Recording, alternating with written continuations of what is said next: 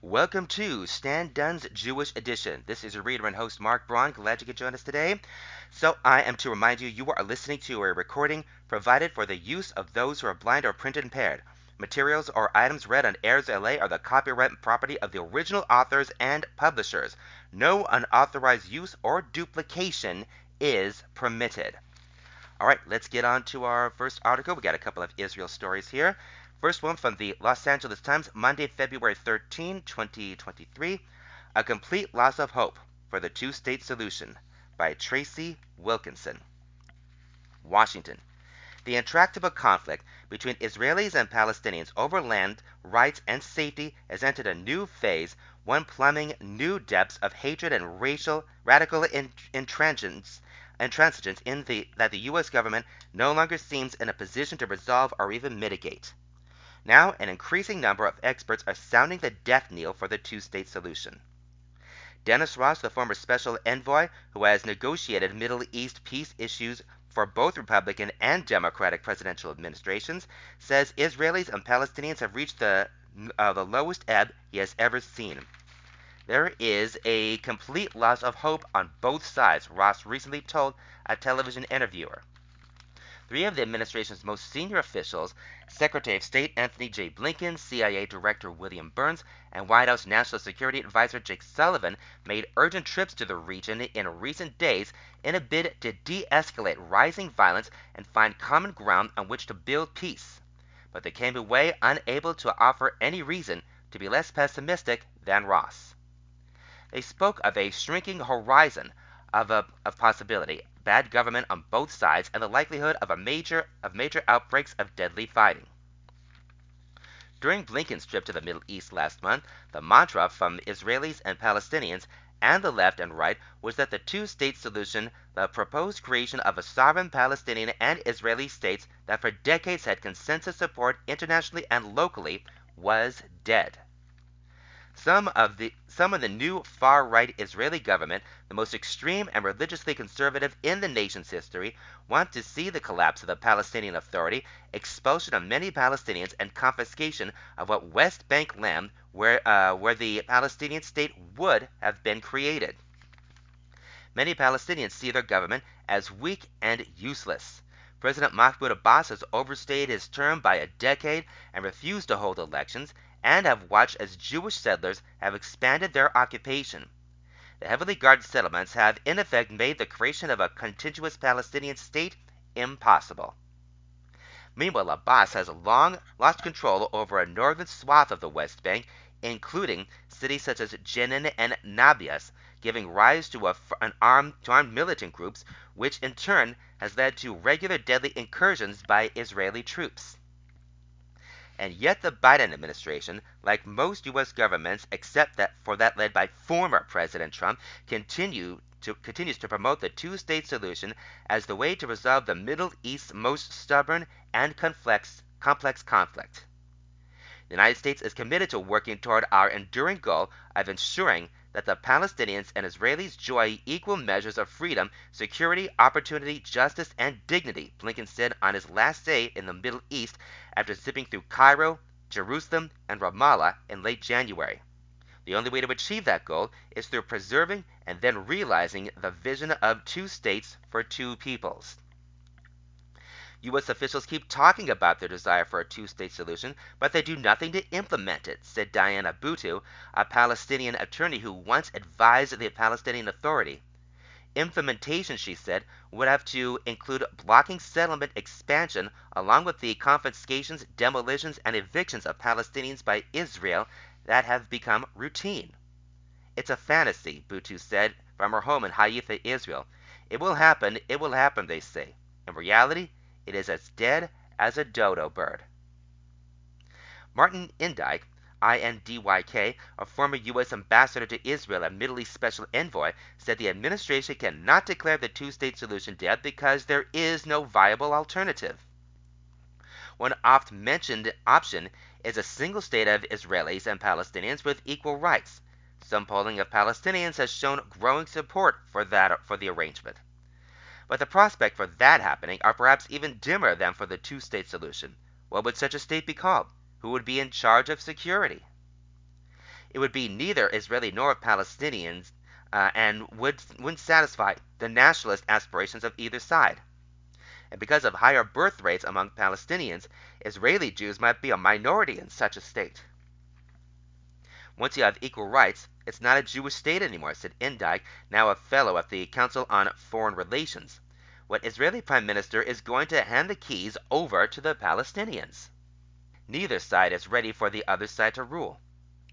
A new poll of Israelis and Palestinians released last month found what the posters called disturbing trends of intolerance and hatred exacerbated by separation, collapsed diplomacy, and dehumanization, with each side less willing to recognize the other.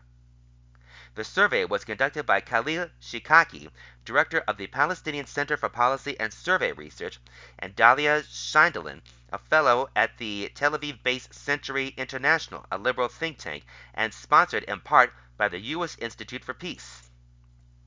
They focus on surveying a younger than usual cohort Israelis and Palestinians 15 and older. The median age in Israel is 30 and is 21 in the Palestinian territories. The polls showed support at an all time low for the two state solution 20% among Israeli Jews 18 to 34, and about 30% for Palestinians in the same age group. The survey also found that for the first time, support in Israel for a non democratic regime, unequal rights between Israelis and Palestinians, is stronger than for a two state solution. According to the poll, a majority on each side rejects the other's historical connection to the land and believes that violence is the only way to resolve the conflict. It's become a zero sum game that has left uh, room only for people with maximalist positions, extremists on both sides, said Lucy Curzon Ellenbogen, director of the United States Institute of Peace's program for Israel and the Palestinian territories. The new Israeli government is led by returning Prime Minister Benjamin Netanyahu, who formed a coalition with some of the country's most radical anti Arab parties that were once taboo in Israeli politics. The cabinet, which is predominantly male, with several ultra Orthodox officials, includes supporters of Meir Kahane, a radical rabbi branded a terrorist by the United States who was assassinated in 1990. The Biden administration is hoping Netanyahu will curb some of his colleagues' most radical, precedent breaking tendencies as he tries to further Israel's acceptance in the region among Arab and Persian Gulf states. Seizing more Palestinian claimed land or excessive repression would jeopardize such efforts. I've got my two hands on the steering wheel, Netanyahu has told foreign media on several occasions, insisting he, not his allies, will call the shots. But Netanyahu also needs his cabinet to support fundamental changes to the judiciary that could dash his own trial on corruption charges. He has denied that his challenge to the court system is self motivated. On the Palestinian side, youth militias have sprung up that carry out attacks, particularly on settlers, and Abbas is said to be reluctant to crack down on them. The Palestinian Authority has also pursued an international campaign attempting to carry its grievances to forums, including the International Criminal Court, to obtain judgments against Israel. The moves have infuriated Israel and have also been condemned by the U.S. In his trip to the region, Blinken subtly chided both Netanyahu and Abbas for straying from democracy, urging that expression, civil rights, and values be respected in their respective countries.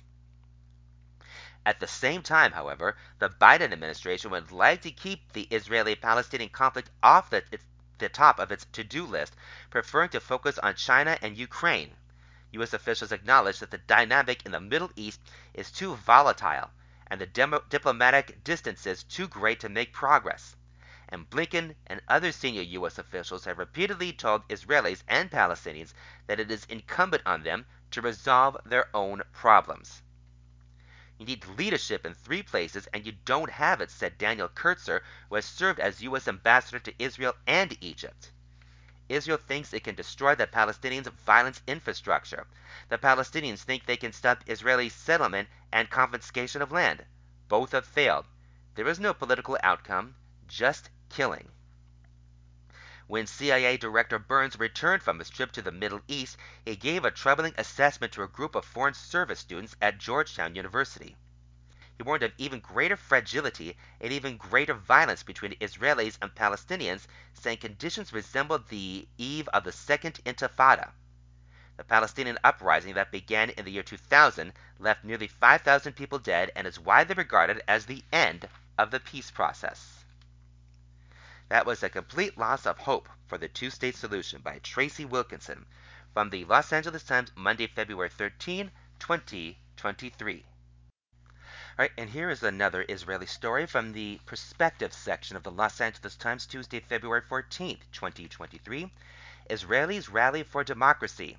Tens of thousands protest a proposal they say would weaken courts and lead to dictatorship. From the Associated Press. Jerusalem. Tens of thousands of Israelis, hoisting flags, blowing horns, and chanting democracy and no to dictatorship, protested Monday outside the Parliament building as Prime Minister Benjamin Netanyahu's government formally launched a contentious plan to overhaul the country's legal system. It was the largest protest outside the Knesset or Parliament in years and reflected the deep divisions over the plan. The proposed changes have triggered weeks of mass demonstrations drawn cries of protest from influential businesses and former military leaders, and prompted a statement of concern from President Biden. Despite a plea from the nation's figurehead president to pull the legislation, uh, put the legislation on hold, Netanyahu's allies approved a series of judicial changes during a stormy committee meeting. That now sends the legislation to the full parliament for a series of votes, the opening salvo in a battle expected to last weeks. They hear our cry. They hear the strong voice of truth, opposition leader Yair Lapid said from the stage outside Parliament. They hear it, and they're afraid. Netanyahu and his supporters say the proposed changes are needed to rein in a judiciary that wields too much power. But as critics say, the judicial overhaul is tantamount to a coup and will destroy Israeli democracy. They also say that Netanyahu, who was on trial for a series of corruption charges, has a conflict of interest. The protesters came from across the country. Organizers said more than 100,000 people attended, with LGBTQ activists and leaders of the opposition parties addressing the, uh, the crowds. Trainloads of people arrived in Jerusalem, uh, streamed up escalators in the main train station, cheering, whistling, and waving the blue and white Israeli flag. A few hundred gathered in protest at Jerusalem's Western Wall, the holy site where Jews can pray, for marching toward the Knesset.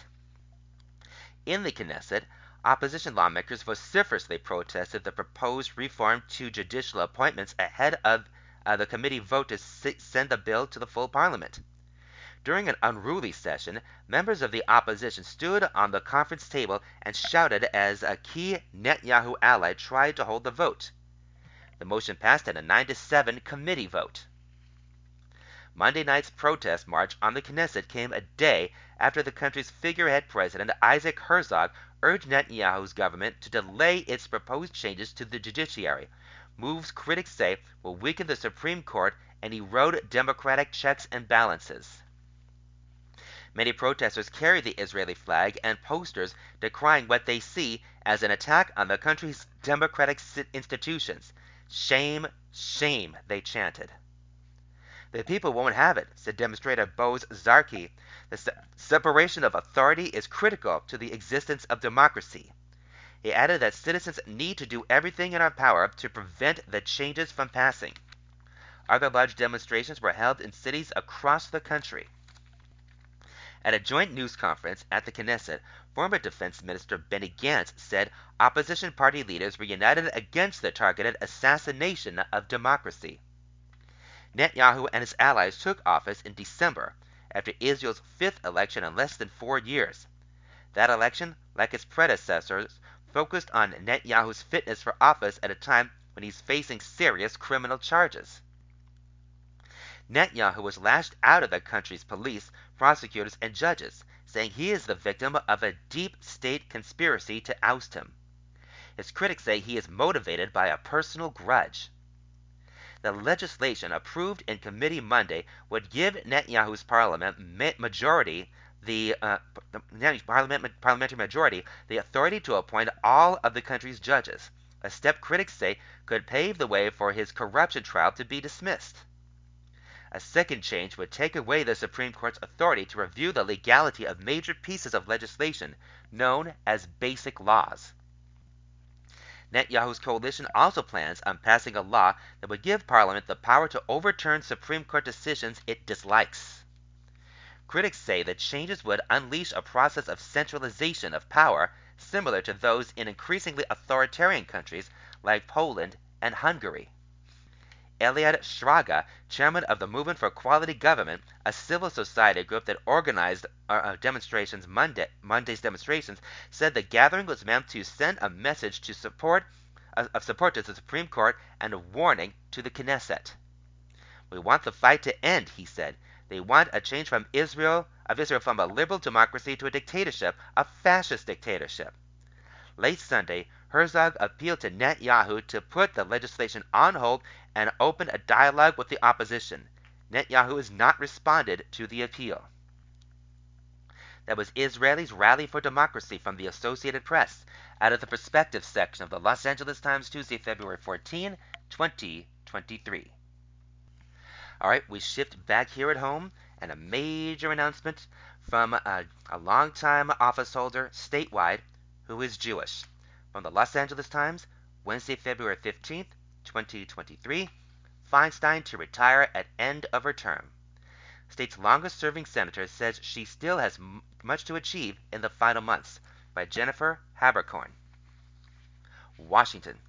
Senator Dianne Feinstein, California's longest serving senator, will not run for re election next year, marking the end of one of the state's most storied political careers. Feinstein said Tuesday she plans to remain in office through the end of her term. I am announcing today I will not run for re-election in 2024, but intend to accomplish as much as I as much for California as I can through the end of my next year when my term ends, Feinstein said in a statement. Feinstein's retirement comes as little surprise given her age. At 89, she is the oldest senator, and the lack of fundraising she has done in preparation for another costly campaign. What's more, the race to fill her coveted Senate seat has already begun. Her silence until now created an awkward vacuum, as fellow Democrats tiptoed around her formidable legacy while making clear they wanted her job. Democratic Representatives Katie Porter of Irvine and Adam B. Schiff of Burbank didn't wait for Feinstein to make it official before launching uh, Senate campaigns in recent weeks. Another Democrat, Representative Barbara Lee of Oakland, is expected to jump into the contest as well. Feinstein told the Times in December that she did not expect to make a final decision on re-election until the spring, but pressure mounted as the race to replace her moved forward anyway. The time has come, Feinstein told reporters outside the Senate chamber Tuesday, that there's time for all things under the sun. The White House was alerted to Feinstein's plan earlier Tuesday, according to a Feinstein aide. I've served with more U.S. senators than just about anyone, President Biden said in a statement. I can honestly say that Dianne Feinstein is one of the very best. Feinstein will leave behind a Senate legacy that includes key roles in enacting the nation's only assault weapons ban, releasing documentation of the CIA's use of torture despite strong pushback from the intelligence community, and blazing a trail for female senators.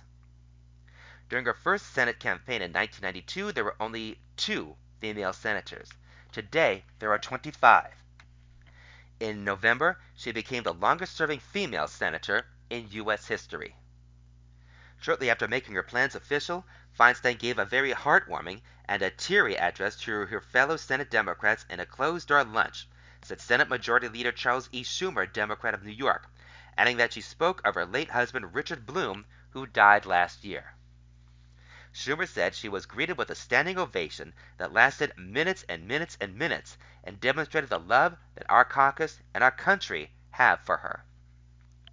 She was the leader on so many different issues assault weapons, the environment, women's rights, Schumer, Schumer said. She had passion that accompanied her detailed knowledge of the facts. Schumer was one of many fellow Democrats who paid tribute to her political career. You can't tell the story of California politics or the story of American politics without the trailblazing career of Dianne Feinstein, Senator Alex Padilla, Democrat of California, said. Former House Speaker Nancy Pelosi, Democrat of San Francisco, called Feinstein a titan in the United States Senate with a record that stands among the finest in history. California Governor Gavin Newsom called Feinstein a powerful champion for California and California values on the Uh, national stage for three decades. Feinstein indicated Tuesday that she hopes to build on that work before leaving Washington. I campaigned in 2018 on several priorities for California and the nation, preventing and combating wildfires, mitigating the effects of record setting drought, responding to the homelessness crisis, and ensuring all Americans have access to affordable and high quality health care, she said in her statement. Feinstein had long swatted back speculation that she would step down before the end of her term. Newsom fueled such talk in 2021 when he said in an interview that he would name a black woman to the job if Feinstein were to step down. In recent years, Feinstein faced mounting criticism that she was not up for the demanding job of a senator.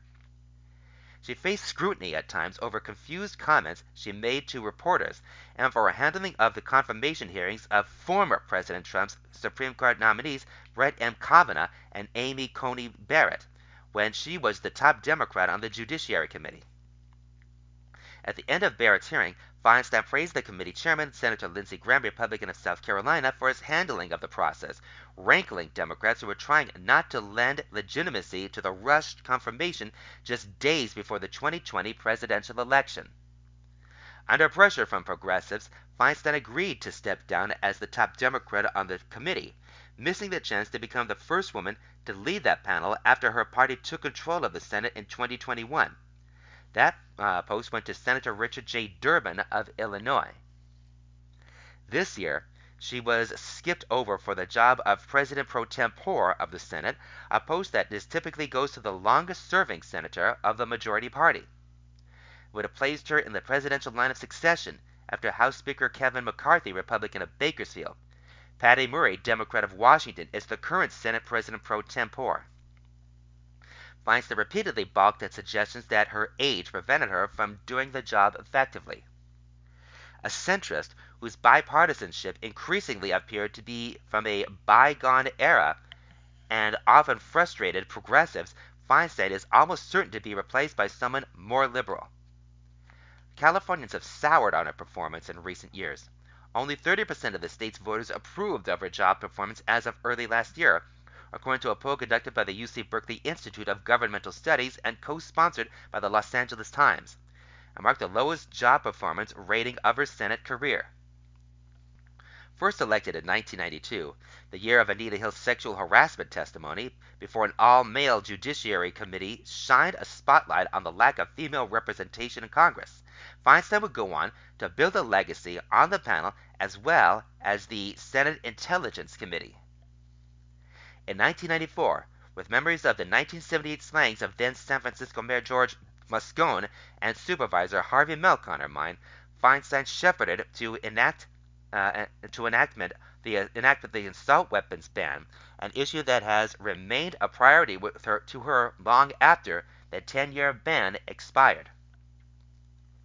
Perhaps the defining moment of her, of her policy career was the release of an executive summary of classified CIA report detailing uh, the agency's use of torture. For five years, she battled the George W. Bush administration, the Obama administration, and the intelligence community to release an extensive declassified summary of the CIA's 67 page report on its so called enhanced interrogation techniques. After months of haggling over whether the report should be made public, Feinstein released it in late 2014, saying the CIA had engaged in activities that were a stain on our values and our history. The report found that the CIA's secret detention and interrogation program had produced false confessions and fabricated information. It also concluded that the use of torture had produced no useful intelligence about imminent terrorist attacks. History will judge us by our commitment to do a just society governed by law and the willingness to face an ugly truth and say, Never again, Feinstein said upon the summary's release.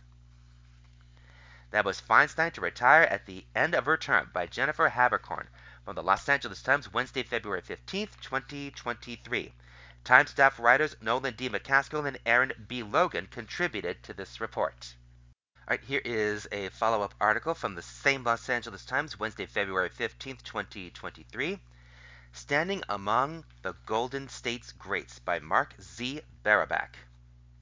In the long arc of California history among giant redwood giants like Hiram Johnson, Earl Warren, and Ronald Reagan, Pat and Jerry Brown, one name stands out Dianne Feinstein.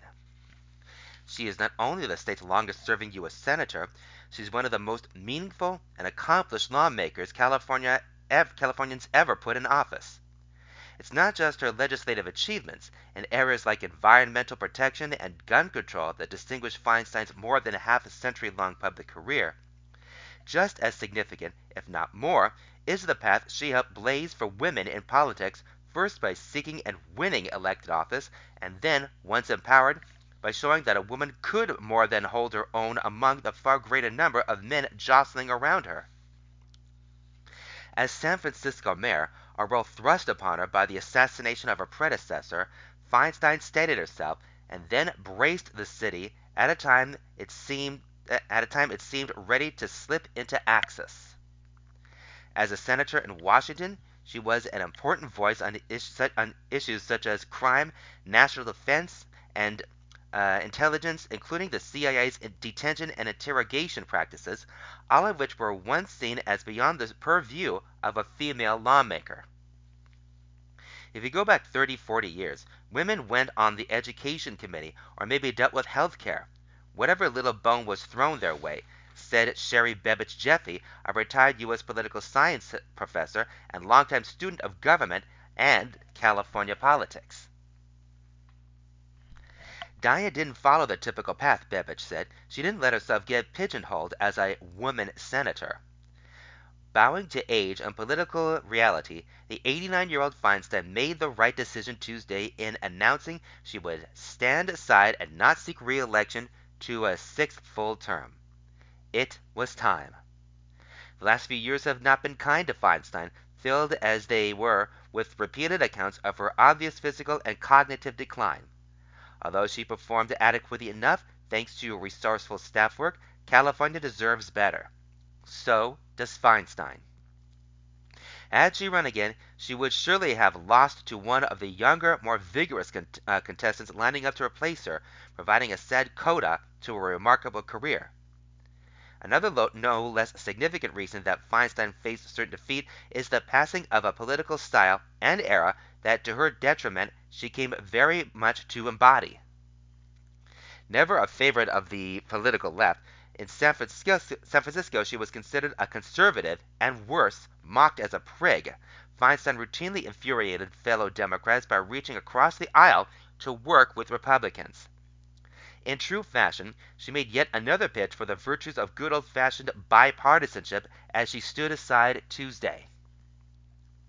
Even with a divided Congress, we can still pass bills that will improve lives, Feinstein said in a written statement announcing her decision. Worse still, performative politics, the showy stump, the devastating tweet, the viral moment uh, that have uh, become the campaign's coin of the realm has never been Feinstein's way. Even before she was kept out of sight by nervous handlers, the senator was more apt to be found burrowed in a briefing book or plowing through a mountain of research than making news on the cable uh, the cable the cable chat chat show circuit. It would be tragic and wrong, however, to remember Feinstein as some kind of relic, as if we remembered William Willie Mays, another San Francisco icon, only for the final years he spent stumbling around the outfield. Yeah, okay, maybe she hung on too long, said Stanford's Bruce Cain, who another political scientist who followed Feinstein's career over the decades. But she's right up there with Nancy Pelosi and Jerry Brown, in a class by themselves in their ability to keep working productively over many decades and through all the changes in the political system.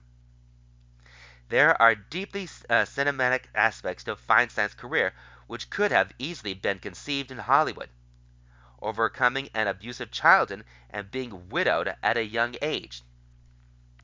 Suffering heartbreaking, uh, heartbreaking political loss, including two unsuccessful tries for San Francisco mayor.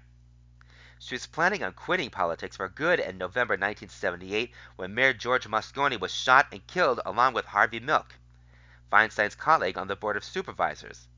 As president of the board, Feinstein assumed the job that long exceeded her grasp. There was more drama, more a disappointment. Feinstein was the target of two assassination attempts and a failed mayoral recall. She was considered, then passed over, for the Democratic vice presidential nomination in 1984. Six years later, Feinstein made history as the Democratic nominee for California governor, losing narrowly to Republican Pete Wilson. She made history again in 1992 when she was elected to the Senate alongside Barbara Boxer. The two were California's first female senators. There were questions how Feinstein used to be used to being in charge as chief executive, and an imperious one at that, would function as one of a hundred senators but she proved a highly adept negotiator and lawmaker. She passed, among other legislation, a landmark de- uh, desert protection bill that had been stalled before she strived before she arrived and put through a 10-year ban on assault-style weapons the, in the face of fierce opposition by the National Rifle Association and its political allies. President George W. Bush allowed the law to lapse in 2004. Earlier this week, as the Beltway burbled with speculation about California's Senate seat, the liberal commentator Jonathan Capehart shared his thoughts on Twitter. There was a way out for Feinstein that would also allow her to make history, he wrote. She could she could resign uh, the seat now and allow Governor Newsom to fulfill his promise to appoint a black woman to succeed her.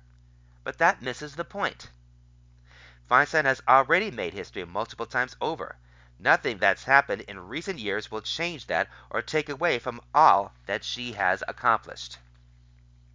That was among the Golden State's Greats by Mark Z. Barabak from the Los Angeles Times for Wednesday, February 15, 2023.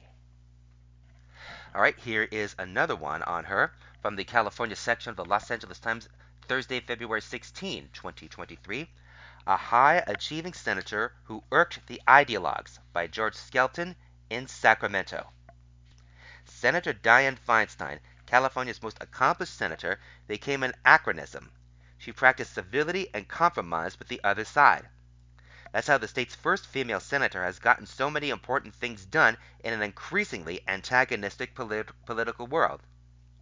It's the way major legislation used to be passed before social media and cable news provided wide ranging platforms for demagogues and nurtured the ideological, ideological extremes on both sides.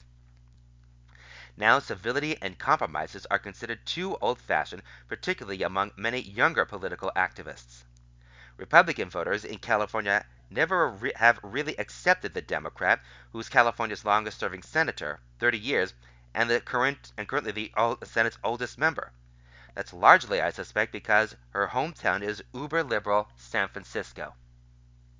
And polarized progressives of her own party have become increasingly intolerant of the pragmatic centrist, contending she's too soft and out of touch with today's smash mouth politics. I'd like to work in a bipartisan way, she told me two years ago. Some people on the left don't like that, but that's what the Senate should do. It benefits people. One of her most inexcusable sins was hugging a Republican. Okay, maybe it wasn't the smartest gesture given the heated political climate. She was the top uh, Democrat on the Senate Judiciary Committee in 2020 when President Trump's third Supreme Court nominee, conservative Amy Coney Barrett, was for, up for confirmation. Feinstein was criticized by liberals for alleged weak, uh, an alleged weak performance, but there was there was nothing any Democrat could have done to block Barrett from the court. Republicans controlled the Senate. After the hearings concluded, Feinstein congratulated committee chairman Lindsey Graham, Republican of South Carolina, for that day's well run session. I shook his hand and he gave me a hug and I got holy hell, she told me later. If I can't have good relationships with someone simply because they're a Republican, that's not good. The whole hugging controversy seemed bizarre. Watch any professional basketball or football game, and you'll see the players embracing after a contest. That's no longer allowed at America's most important game, government. Another Feinstein sin, publicly hoping that the Republican president would get his act together and become a good leader. Sure, it was the offensive, no class Donald Trump, but we have really become have we become so polarized that it's taboo to wish an American president well? Look, this man is going to be president, most likely for the rest of this term, she told the San Francisco Commonwealth Club in 2017, eight months into Trump's presidency. I think we have to have some patience. I just hope he has the ability to learn and to change, and if he does, he can be a good president, and that is my hope. Boos from the audience. I have to be able to get things done, she told the crowd. You have to work with people, and a punch in the nose isn't going to do it. But Trump became more abysmal, and Feinstein often denounced his policies, which included trying to drill for oil off the California coast, implementing a hateful deportation program, and placing and placating American Nazis. Yet she was considered too soft. Soft? battling the CIA and the intelligence community for years to expose the un American torture of terrorism suspects was hardly soft. Neither was fighting the gun lobby to pass a 10 year federal ban on assault weapons. She paid a political price for that. One moment will uh, long be etched in my memory from Feinstein's 1994 re election campaign that she barely won. She was in Chico. A man in jeans and a girl of around eight were on a sidewalk. As Feinstein stepped from her car a few feet away, the man took her child by her the child by her hand and knelt a uh, knelt and pointed a finger. Look, he told the girl, that's what you don't want to grow up to be like. A U.S. senator, an object of hate in his, fa- in his father's eye, was no role model for his young daughter. How warped was that? A white male was among scores of gun worshippers protesting the senator's assault weapons ban. Feinstein's greatest sin, of course, was growing old. She's 89 and suffers memory lapses, and has been widely reported. I don't feel my cognitive abilities have diminished, she said in December 2020 when I asked her about it. No, not really. Do I forget something sometimes? Quite possibly. But it apparently has gotten worse. She was under pressure from party activists and pundits to resign or at least announce she won't run for a sixth term. I'm guessing she didn't need the pressure. She's a realist. On Tuesday, Feinstein announced what was anticipated. She'll serve out her term and retire at the end of next year. The time has come, she told reporters outside the Senate chamber. There's time for all things under the sun. As always, she'll be aided by a skilled, loyal staff. She drives them hard. She's a constant manager, a real stickler for details and doing her homework. And she insists on everyone else doing their homework, said Gil Duran, her former Senate press secretary and a journalist. Uh, he added, most people I know who are senior staffers have deep respect for her. There's a difference between demanding and demeaning. Former political writer Jerry Roberts, who wrote Feinstein's biography that centered on her tenure as San Francisco's first female mayor, said when she started her career, she was a raven haired beauty, and everyone thought of her as a show horse. But she was a work horse. All she cared about was the work, figuring out how to fix stuff. We have a great shortage of that in California these days. Thankfully, she decided to finish out her term rather than resign so millions of California voters will choose her replacement, not one governor. That was A High Achieving Senator Who Irked the Ideologues by George Skelton in Sacramento from the California section of the Los Angeles Times, Thursday, February 16, 2023. Okay, we'll depart from that and we'll go on to this article from the business section of the Los Angeles Times, Friday, February 17, 2023. FTX founders bail agreement in jeopardy. Bankman Fried has been using a VPN and talking to potential witnesses, prosecutors seeking new limits say. By Kiera Feldman.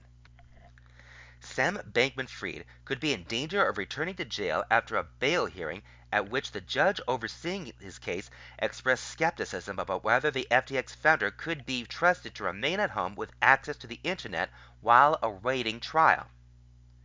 At the Thursday hearing, U.S. District Judge Lewis Kaplan suggested that Bankman Fried, who was under indictment on charges of fraud and money laundering, had exploited the conditions of his home arrest to contact and seek to influence the testimony of potential witnesses.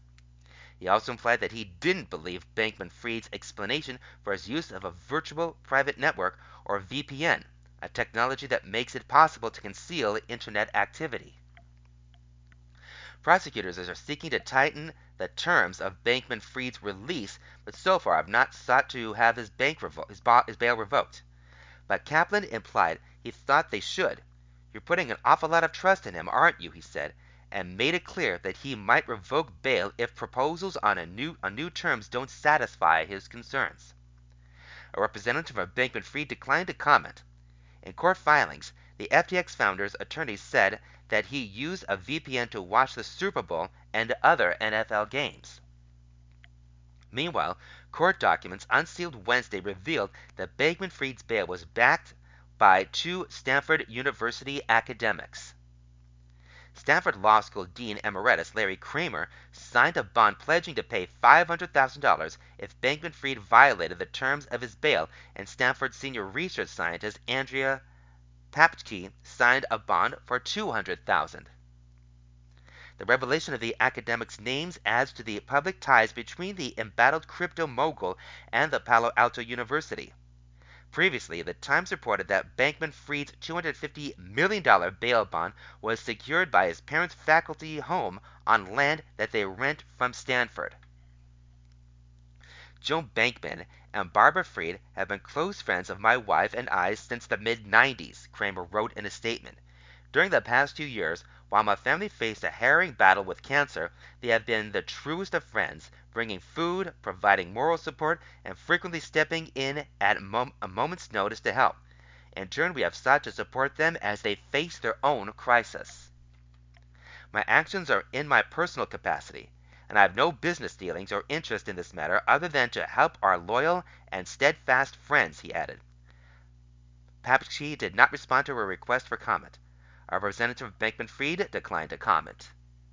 Stanford did not respond to a request for comment.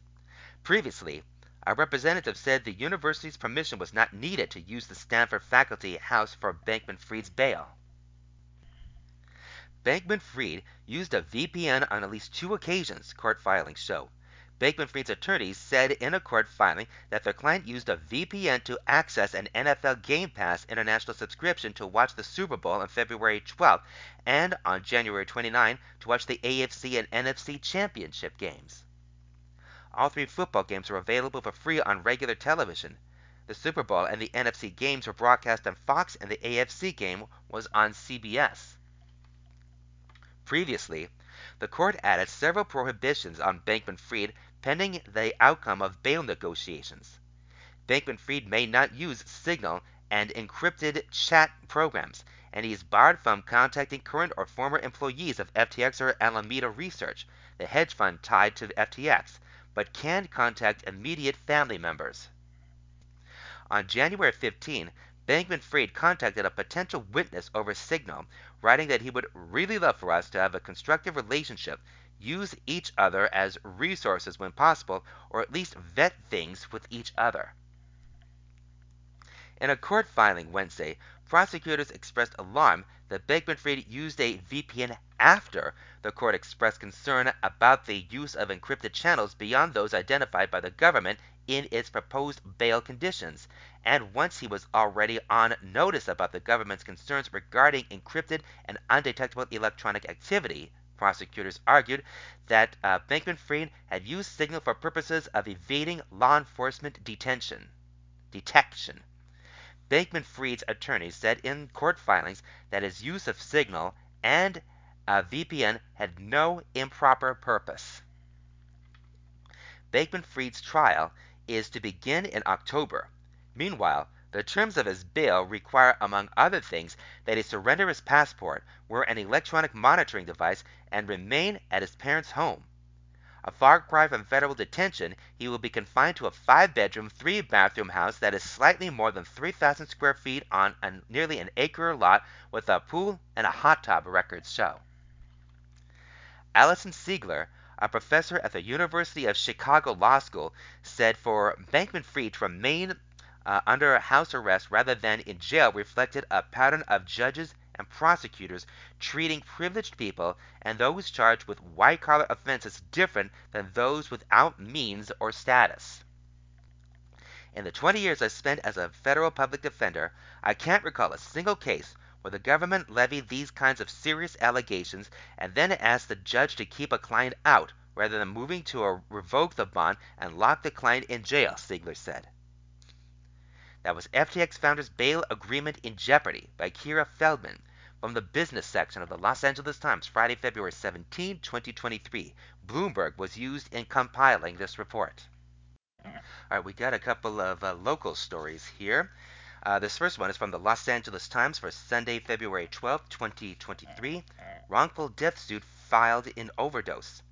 Melissa Bauman's family claim rehab center didn't routinely check in on her by Nathan Solis. Melissa Bauman, who had grappled with drug addiction for years, was ready to get clean when she called her mother for help last summer. Kari Ryder said her 24 year old daughter had started using fentanyl a highly potent synthetic uh, uh, opioid. The two agreed that Bauman should get help at a sobering center. A few days after Bauman checked into a Riverside County rehab center, Ryder learned that her daughter was found dead in her dorm room. Bauman died from an apparent overdose, according to a wrongful death lawsuit filed against the facility Wednesday. I dropped her off on Saturday evening. I saw her Sunday and Monday, uh, Ryder said. Then she was gone early Tuesday morning. Bauman was sleepy the last time they saw each other, but she gave her mom a kiss on her cheek, Ryder said. Before they parted, Bauman and Ryder held parts of a plush heart uh, her mother had brought her.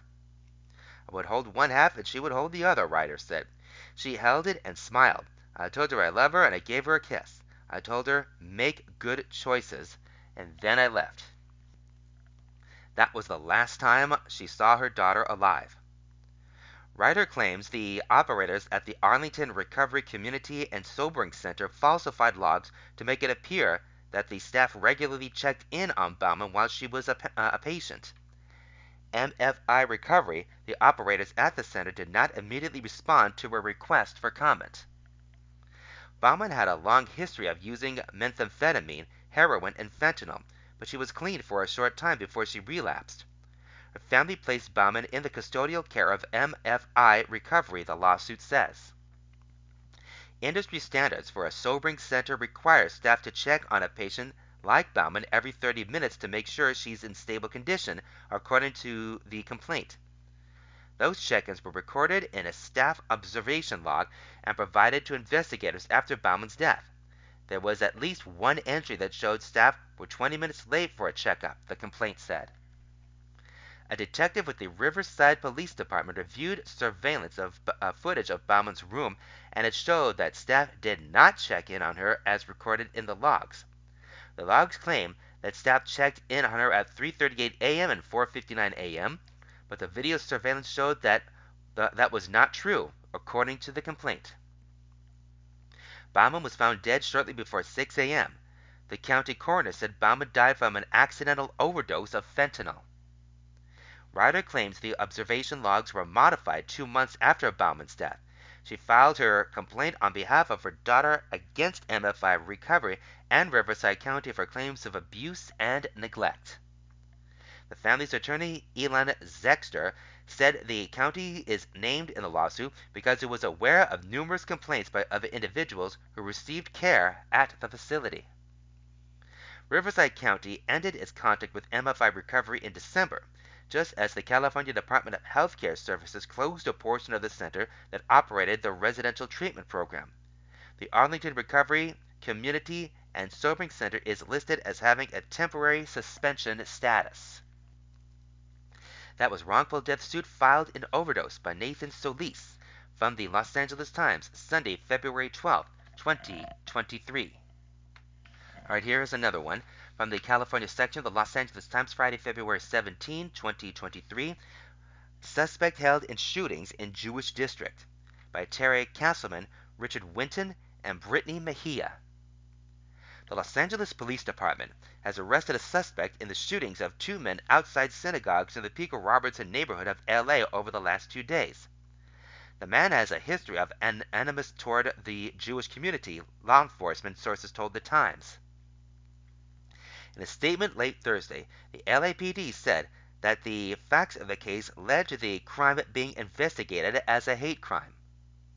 For the last two days, the community has been on edge and continues to be on edge even with the arrest of a suspect, said Ariella Lowenstein, Deputy Regional Director of the Anti-Defamation League Los Angeles. Anytime that a community is targeted because of who they are, and in this case, who they worship and being Jewish, it's always terrifying. The league's regional director, Jeffrey I. Abrams, said in a statement Thursday night, We are aware that the case is being investigated as a hate crime and look forward to learning more about a possibly hate driven motive. The, um, the first shooting occurred around 10 a.m. Wednesday near intersection, the intersection of Shenandoah and Cashio Streets, when a man in his 40s was shot in the back while walking to his vehicle, authorities said. The second was around 8:30 a.m. Thursday near Pickford and South Bedford Streets, about two blocks away, when a man walking home was shot in the arm. Both victims survived the attacks. The men described seeing a male suspect, said Police Lieutenant Park, a spokesperson for the LAPD who declined to give his first name. Authorities tracked the suspect to Riverside County, and investigators began working with federal and regional partners to find him, sources said. He was taken into custody around 5:45 p.m. Thursday. Detectives recovered several items of evidence, including a rifle and a handgun.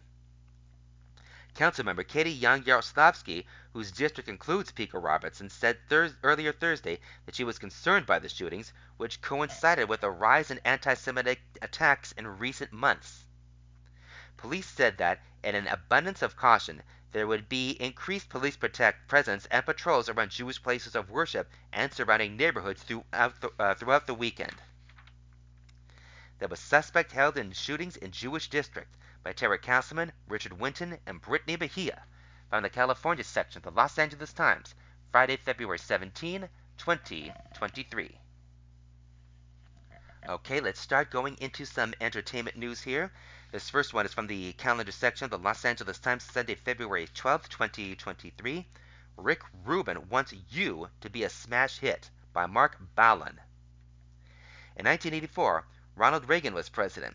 Beverly Hills Cop topped the box office, and Rick Rubin, a Jewish NYU student with a biting love for hard rock, punk, and rap, joined forces with black music manager Russell Simmons to give fledgling Def Jam Recordings the creative boost it needed to become a hip hop juggernaut. His dorm room initially served as Def Jam's headquarters. Over the next few years, uh, Rubin produced or executive produced several hip hop classics, including Radio by LL Cool J, Raising Hell by Run DMC, License to Ill by the Beastie Boys, and Public Enemies It Takes a Nation of Millions to Hold Us Back. Rubin's minimalist, sparse production style, combined with the mellow vibes, sensitivity, and unflagging encouragement he brought to the studio, helped these and other artists unleash their creativity. In 1988, he left Def Jam and headed to LA in search of fresh sounds and a new beginning. If the story had ended there, Rubin would still go down as one of the music's one of music's most important producers, but he was just getting started. Over four decades, Rubin has produced everyone from the Red Hot Chili Peppers to Slayer to Tom Petty. Rubin revived Johnny Cash's flagging career over the course of several albums that stripped the Man in Black down to his emotional core. Along the way, the shaggy bearded Zen like impresario has picked up nine Grammy Awards, most, mostly recent, most recently for his work with the Strokes. Rolling Stone has named him the most successful producer in any genre. Now Rubin has distilled his hand-earned wisdom into a book about creativity and how to access, nurture, and liberate it in the service of great art. For the most part, the creative act, a way of being, succeeds on these terms, although readers can find many of the same ideas in a myriad, myriad self-help books, business and spiritual books. The difference is in the telling, which with the assistance of writer Neil Strauss is clear, convincing, and engaging. To Rubin, art is the ultimate form of self actualization, a noble calling that enriches the soul. The reason we're alive is to express ourselves in the world, Rubin writes, and creating art may be the most effective and beautiful method of doing so. So, how does an artist move from conception to creation? Rubin methodically lays out the process, offering a mixture of encouragement, inspiration, and tips. Artists of all types, according to Rubin, should open their senses to the world to take in information, to gather seeds that can germinate into an idea. Meditation, communion with nature, and exercise could help open those pathways. Artists should trust their instincts and feel free to experiment with form, function, materials, and differing, view, differing viewpoints. They can steep themselves in great works for stimulation and even try to emulate them to find a new way of expressing themselves. Some Rubin rules tune out and uh, naysayers. Avoid chasing money or fame. Aim for authenticity. Then there are practices best avoided fear of criticism, attachment to a commercial result, competing with past work, time and resources constra- resource constraints, the aspiration of wanting to change the world, and any story beyond I want to make the best thing that I can make, whatever it is, are all undermining forces in the quest for greatness, he writes. Throughout the creative act, Rubin offers useful advice. If an artist feels stuck, for instance, he suggests they could work around the problem to maintain forward momentum. A bridge is easier to build when it's clear what's on either side of it, he says. Similarly, an artist might tap into their subconscious by keeping a pen and paper next to the bed to record dreams as soon as they wake up. Rubin's musings mostly hit the mark. However, he occasionally sounds more like a cool graduate student of philosophy than the musical and spiritual guru touted by his admirers. Take the stereotypical tortured artist, whom Rubin seems to romanticize. He excuses their selfishness because their needs as a creator come first. Along the same lines, Rubin suggests that artists' ability to see and feel things others don't, both a blessing and a curse, in his opinion, can make creators feel alienated and alone. True, perhaps, but only affluent artists, multimillionaire record producers, for example, have the money and time to uh, marinate in their own misery as they chase that elusive muse. Rubin also imitates that artists uh, that in, intimates that artists possess superpowers. Whether we know it or not, we're a conduit for the universe. Material is allowed through us, he writes. If we are a clear channel, our intention reflects the intention of the cosmos. Right on, man! In the end, Rubin has written a fascinating book, infused with deep thoughts, insights, and yes, lots and lots of creativity. Although it would have benefited from more personal anecdotes, the creative act uh, merits a close read with an open mind, body, and soul. That was Rick Rubin Wants You to Be a Smash Hit by Marc Ballon from the calendar section of the Los Angeles Times, Sunday, February 12, 2023. Ballon, a former LA Times reporter, teaches an advanced writing class at USC. He lives in Fullerton. All right, and here is something from the calendar section of the Los Angeles Times, uh, Sunday, February 12, 2023, from Near Death to Act 3. Bob Dylan almost died in 1997. Then he released Time Out of Mind, a new box set of the album that revived his career underscores his latest vitality by Mikael Wood, pop music critic. A quarter of a century ago, Bob Dylan found vital new life in an album about death's inex- inexorable approach. I'm walking through streets that are dead, the rock and roll legend sang, wheezed really, right at the top of Time Out of Mind, which came out in the fall of 1997 to end the longest break he'd ever taken from releasing original material. Dylan, then 56, hadn't, been silent in years since the 1990s coolly received uh, Under the Red Sky. He put out two collections of folk and blues standards and had reestablished himself as a can't miss live act on what became to be known as the Never Ending Tour he even followed Paul McCartney and Neil Young and Tony Bennett onto MTV's hit Unplugs. Yet, re- uh, recording new tunes of his own, he told interviewers at the time, no longer held much appeal, which led many to wonder if the songwriter who changed rock, who convinced the world, for better or for worse, to take rock seriously, had finally run out of things to say. Then came Time Out of Mind. Produced by Daniel Lanois, who worked with Dylan on 1989's Oh Mercy and with U2 and Peter Gabriel, the 11 track LP sent stark thoughts of headache and mortality against bleary blues based arrangements performed live in the studio by a murderous row of players that included guitarist Bucky Baxter and Cindy Cashdollar, keyboardist Jim Dickinson and Augie Myers, and drummer Jim Keltner and Brian Blade. The sound was lush, fervent, and slightly spooky, with Dylan's voice in a state of glorious decay as he dispensed bleak atmospheric aphorisms like "It's not dark yet, but it's getting there." And he was hospitalized with a potentially fatal heart infection shortly before the album's release only bolstered its apocalyptic vibe. The sonics and atmosphere that Bob and Daniel and the band put together are so haunting and so evocative of what he's singing about, says Bonnie Raitt, a lifelong Dylan fan who covered two of the album's songs, the strutting Million Miles and the tender Standing in the Doorway, on her 2012 LP, Slipstream. It laid bare the whole spectrum of color of his voice, riveting and vulnerable and gritty. I just think it's one of his best records ever. Raitt isn't the only one. Dylan's first million seller since Slow Train Coming in 1979, Time Out of Mind finished atop the Village Voice's annual Pazz and Jop Critics poll and was named Album of the Year at the 40th Grammy Awards. Dylan's first and only win in that prestigious category. Looking back, it's clear the record also marked the beginning of a third act in Dylan's career that's still playing out today, as he showed with his with 2020's pulpy, rough and rowdy ways, and its accompanying world tour, which stopped last year, weeks after his 81st birthday at Hollywood's Pantages Theater for a spellbinding few nights.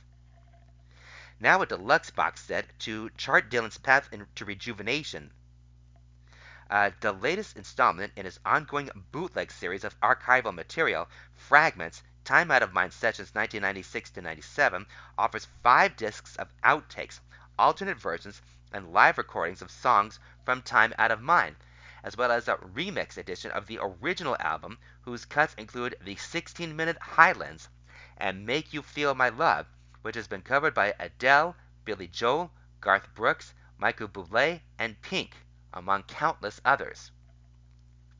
In a typically Dylan-esque move, the crisp new mix of bootleg series veteran Michael Brauer clears away some of Lanois's signature studio murk, precisely the thing that it, that is that helped listeners hear Dylan in a fresh way back in the late 90s. It's more of a singer-songwriter approach, Brauer says of his take on Time Out of Mind, which features smoother, less processed lead vocals. Still, Brauer adds, he was determined to maintain the integrity and essence of an iconic record. Dylan himself has expressed ambivalence about the album, telling Rolling Stone in 2001 that Lanois's swampy voodoo thing resulted in a sameness to the rhythms. Yet the box set's fascinating outtakes reveal Dylan's uh, search for a spark as he tries out different grooves, different licks, different chord progressions in songs such as Love Sick, Not Dark Yet, Cold Irons Bound, and Trying to Get to Heaven. The funky Can't Wait, about a man desperate to recover the sweet love that we knew, is alone presented seven, seven times on fragments, each with its own distinct flavor. One a little trippier, one a little swaggier, one a little more menacing. We didn't know what this album was going to be, Lanois tells The Times, recalling his explorations with Dylan on Time Out of Mind. But we had courage, and we believed in the people in the room. As historian Douglas Brinkley writes in Fragments, Fragments Liner Notes, Dylan likely started composing Time Out of Mind in the wake of the 1995 death of his close pal Jerry Garcia of the Grateful Dead, whose Friend of the Devil Dylan performed affectionately at the Pantages. The next year, Having written most of the uh, most of the tunes over the winter at his farm in Minnesota, he met with Lanois to discuss a possible re, uh, reunion affair. After uh, after "Oh Mercy," the recording of which Dylan recounts in detail in his 2004 memoir Chronicles Volume 1. Given the friction of those sessions, was Lanois, surprised to get the call? Not really, he says. "Oh Mercy" was a soulful record, flawless in a certain way. But I gotta be honest with you, after that, Bob did a couple of things that just don't have it. Just didn't have it. The producer says he doesn't want to single out any of Dylan's subsequent collaborations by name. Let's say he was working with Don Quixote. It felt like calling Don Quixote and saying, What did you do? You responded to a party invitation, but you couldn't admit you never really got there. Under the Red Sky was produced by Don Was. You can say anything about me, Lanois continues, but I'm not a brown noser. I won't tell people what I think what, what they want to hear. I'll tell them the truth. So I think Bob felt he could trust that part of me, as, and that's why we went back in. Dylan's first directive to Lanois was to study his favorite old blues and early rock records by the likes of Charlie Patton, Little Walter, and Little Willie John. Records that are dripping in sweat and that have a sense of unfolding discovery, as Lanois puts it. Demo sessions began at Lanois' makeshift studio in a converted movie theater in Oxnard, not far from Dylan's home on Malibu's Point Dume. The place was dripping in vibes, Lanois says of the theater, where he later cut Willie Nelson's 1998 album, Tit Tetro. It has a vending machine with wax lips in it, and we discovered hundreds of old Mexican movie posters in the projector room that we hung up on in the popcorn area. Bob loves old posters. Blade, who played on Emmylou Harris's Lanois produced Wrecking Ball, and who's also who also who's also collaborated with Joni Mitchell, remembers driving up to Oxnard one day and jamming with Dylan and Lanois on the Scottish folk song Water the Water is Rising. Bob was really warm and funny and open to talk, Blade says. He was wondering if I'd played with Little Richard, which I found interesting and hilarious. I was like, no, but I'd love to. Dylan soon moved to the sessions to soon moved the sessions to Criteria Studios in Miami, where Lanois convened the group of more than a dozen players, including old hands like bassist Tony Garnier and folk, folks new to the Dylan fold like Dickinson, the seasoned Memphis producer and instrumentalist who died in 2009. As he had in Oxnard, Dylan peppered the musicians with questions about the pioneers with whom they may or may not have played. Says uh, says Dickinson's son Luther, a musician himself with the North Mississippi All Stars and the Black Crowes, first day at Criteria, my dad's in the parking lot lighting up a joint, and Dylan walks straight up to him and starts asking about Sleepy John, Sleepy John Estes. According to Blade, the band was arranged in the studio in a massive circle, with everyone able to see everyone else, though there was never any discussion or allocations of duties. No breakdown of what was going to happen, the drummer says. Lanois advised the players to envision Dylan as a train running down a track, and themselves as the scenery rolling by. We see a cactus, then a dog, then a hobo, then a disintegrated monument, then a rainstorm, he says. You're the cactus, and a cactus doesn't play something it played it played the night before. Indeed, Dylan would tweak not just the melody or the temp or the lyrics between two takes of a given song, but also change the key, as you can hear in one of those renditions of Can't Wait, which starts with a bit of studio chatter. How about B flat? Dylan asks. I don't think anybody reworks things as radically as Bob does, says Ray. He's alone in that. He also sprang new material on the room. Lanois says Dylan pulled Make You Feel My Love out of nowhere, which surprised the hell out of me. I knew all the songs because I'd worked up the band. Uh, I worked up the band before Bob even got to Miami, and I'd never heard that. The producer was sure what to think, wasn't sure what to think of the tune. I, uh, a more conventional, uh, conventional and sentimental number than others on Time Out of Mind. It's one of the most used up chord sequences in the history of music, Lanois says, of Make You Feel's descending progression. It may be a little bit corny, like something out of Mary Poppins. But sometimes you just you gotta just get out of the way. So that's what I did. Other times he didn't. The tensions involved in the making of Oh Mercy flared up again at Criteria Studios, with Lanois famously smashing a guitar at one point in frustration and the singer wasn't to be outdone. Dad told me that Dylan picked up a dobro and was swinging it around in a circle over his head. Luther Dickinson said with a laugh. He said that he could feel the wind brushing past his face. Yet the volatile chemistry infused the music with feeling. Blade heard the album as a balance struck with great perfection. It's ecstatic and it's contemplative.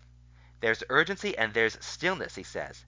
The known and the unknown, it all exists in time out of mind. The LP's triumph at the Grammys where it beat Radiohead's OK Computer for Album of the Year, and where Dylan's performance of Lovesick was memorably interrupted by a shirtless dancer with Soy Bomb scrawled across his chest, gave Lanois a sense of reassurance about the music industry. It took balls to celebrate such a dirty record in a time of such cleanliness, he says. Though Dylan hasn't used a producer since Time Out of Mind, instead running his sessions himself under the pseudonym Jack Frost, his records have stayed in touch with the essential earthiness he got from uh, in the studio with Lanois. Asked if the two still talk, Lanois said Dylan came over to his place after he'd finished one of the standards collections he released in the mid 2010s. He wanted me he wanted me to hear it, so I made some coffee, and before he played a, a song, he talked for two hours. Lanois says, adding that Dylan told him he felt he had a responsibility to the old music because it came from innocent times. He says some of these songs were written by soldiers who were in World War II and they were just sending a letter of song to a lover. That's rare these days, Lanois says, because we've all lived so much, we all know everything, and we all know everything, not the least doom attuned narrator of Time Out of Mind.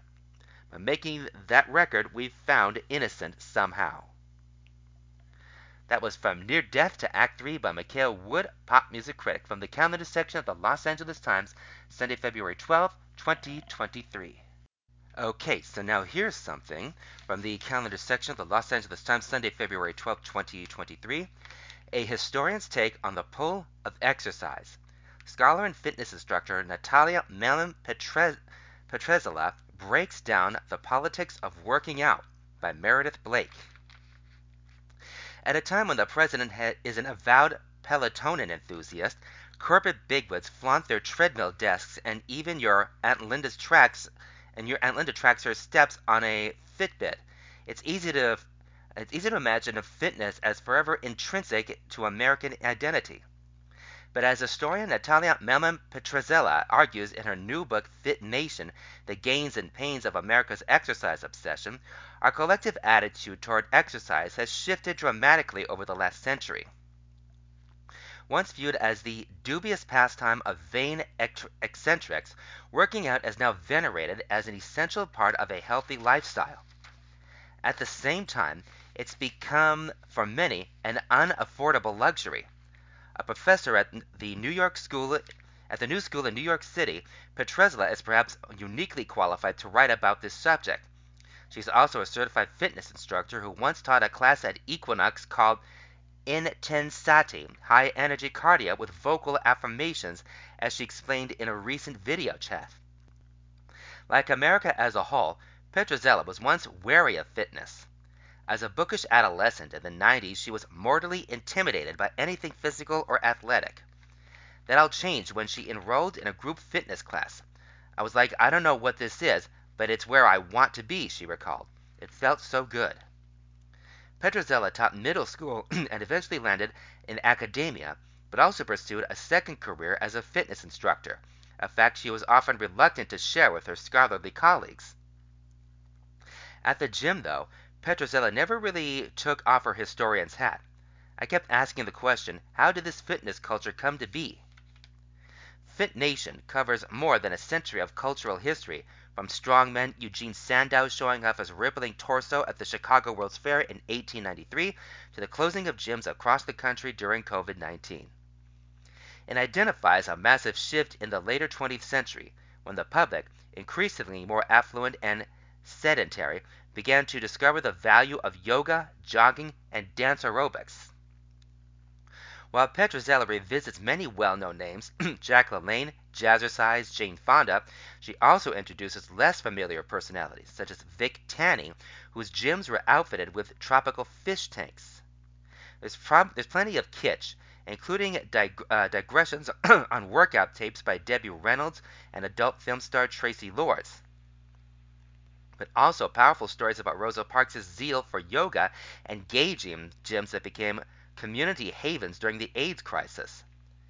Petrozelli spoke to the Times about fitness inequality, potential political solutions, and why working out doesn't make you a neoliberal. The conversation has been edited for length and clarity. Question. Fitness is a subject that touches on so many crucial issues race, gender, class, sexuality. Why hasn't it been taken more seriously by historians? Answer. I think there are a few things going on. They have to do they have to do with scholarly disdain for bodily pursuits, particularly the ones that women do. We have a lot of enthusiasm for serious books about working class consumer culture, but they're often about men. We love to talk about major league sports, Bruce Springsteen and rock music, but like going to da- dance cardio, that that gets dismissed. The scholarly world has also really bought into this notion that neoliberalism has taken over all aspects of American life. There are quite a few critics who are too quick to just dismiss the gym as part of that. You see smart critiques, but they tend to be like, this is just pro- productivity culture, off hours. They overlook much more complicated, interesting, uh, and even empowering things that go on in these fitness contexts and not just for women. Answer. The first section of your book deals with American attitudes about what we now call fitness which in the 19th and early 20th centuries was seen as suspect. Tell me about that. Answer. This was a time when to go and exercise deliberately was considered weird. American society had not bought into the idea that mind and body are connected and that working on your body is part of being a fully actualized human. If you were someone who was spending too much time working on your body, you were probably neglecting more important things. That was a really gendered set of assumptions, though. Man should be consumed with cerebral pursuits. A guy who's spending time working on his body in the company of other men? There's definitely something suspicious about him. For women, it's slightly different because it was considered normal for you to care what you look like. Even in the early 20th century, you have all these reducing salons, almost like proto boutique fitnesses. But also, sweating is considered strange for women because what women or girls want uh, what, what woman or girl would want to be muscular? Ew. The science of the time said that exercising too vigorously would compromise your fertility. There's a long standing myth that your uterus will fall out if you lift heavy weights or run too fast. Question. As you argue in the book, fitness is widely viewed as a worthwhile pursuit, yet for many it's also an unattainable luxury, in part due to political failures. How do we fix this? Answer. The federal government is starting what effectively is a marketing campaign in the 50s and 60s. It's really important in changing sensibilities, but it doesn't actually change infrastructure or access in a way that would make it that would make fitness uh, the human right it should be. My optimistic stance is that most people agree exercise is good for you. That is something that transcends political affiliation, but we need policies that invest in public recreation and fitness environments. That might seem obvious, but there's a host of other public things uh, which contribute to fitness inequality that we don't necessarily think of as related. Safe streets, better streetlights, labor policies that allow people to have more control over their time so they can actually make time to exercise. Question what role does Southern California, especially does California, especially Southern California, play in the story of American fitness? Answer. It is a place that has always been hospitable to different kinds of experimentation, especially around health and spirituality. It's a place where, especially because of Hollywood, image is important. Those things really come together in the fitness world. This is probably the East Coasted, uh, East Coaster in me romanticizing California a little bit, but I do think that geographically, it's a place that has really sustained a connection to the idea of the self-made American dream. One of the reasons fitness culture becomes an American export globally is because it's such a perfect arena to actualize these fantasies about self-fashionizing that we have. Another interesting piece is also technology. TV and VCRs are really important for spreading fitness culture.